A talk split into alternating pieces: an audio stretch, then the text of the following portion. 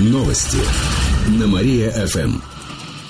Здравствуйте, в прямом эфире на Мария-ФМ Алина Котрихова в этом выпуске о событиях из жизни города и области.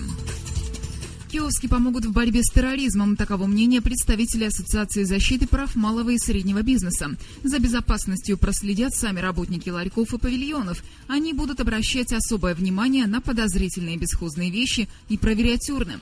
В случае угрозы тут же сообщат в полицию. Свое предложение о мерах ассоциации отправит главе регионального МВД Сергею Солодовникову.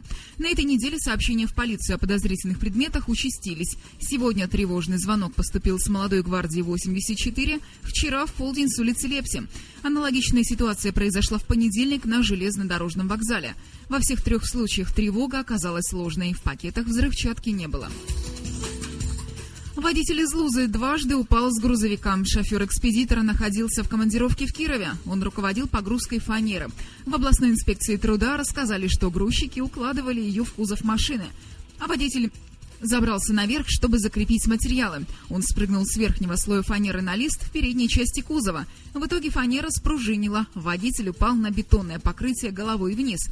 Мужчина решил, что он в порядке и продолжил работу. И снова залез в кузов. Однако вскоре оступился, перевернулся через себя и снова ударился головой.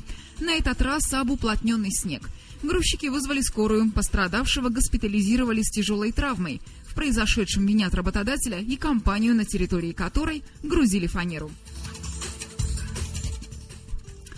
Кировчане пытаются покорить начальство красотой. Как выяснила служба исследований компании HeadHunter, каждый третий работник Кирова использует свою привлекательность, чтобы добиться успехов в карьере.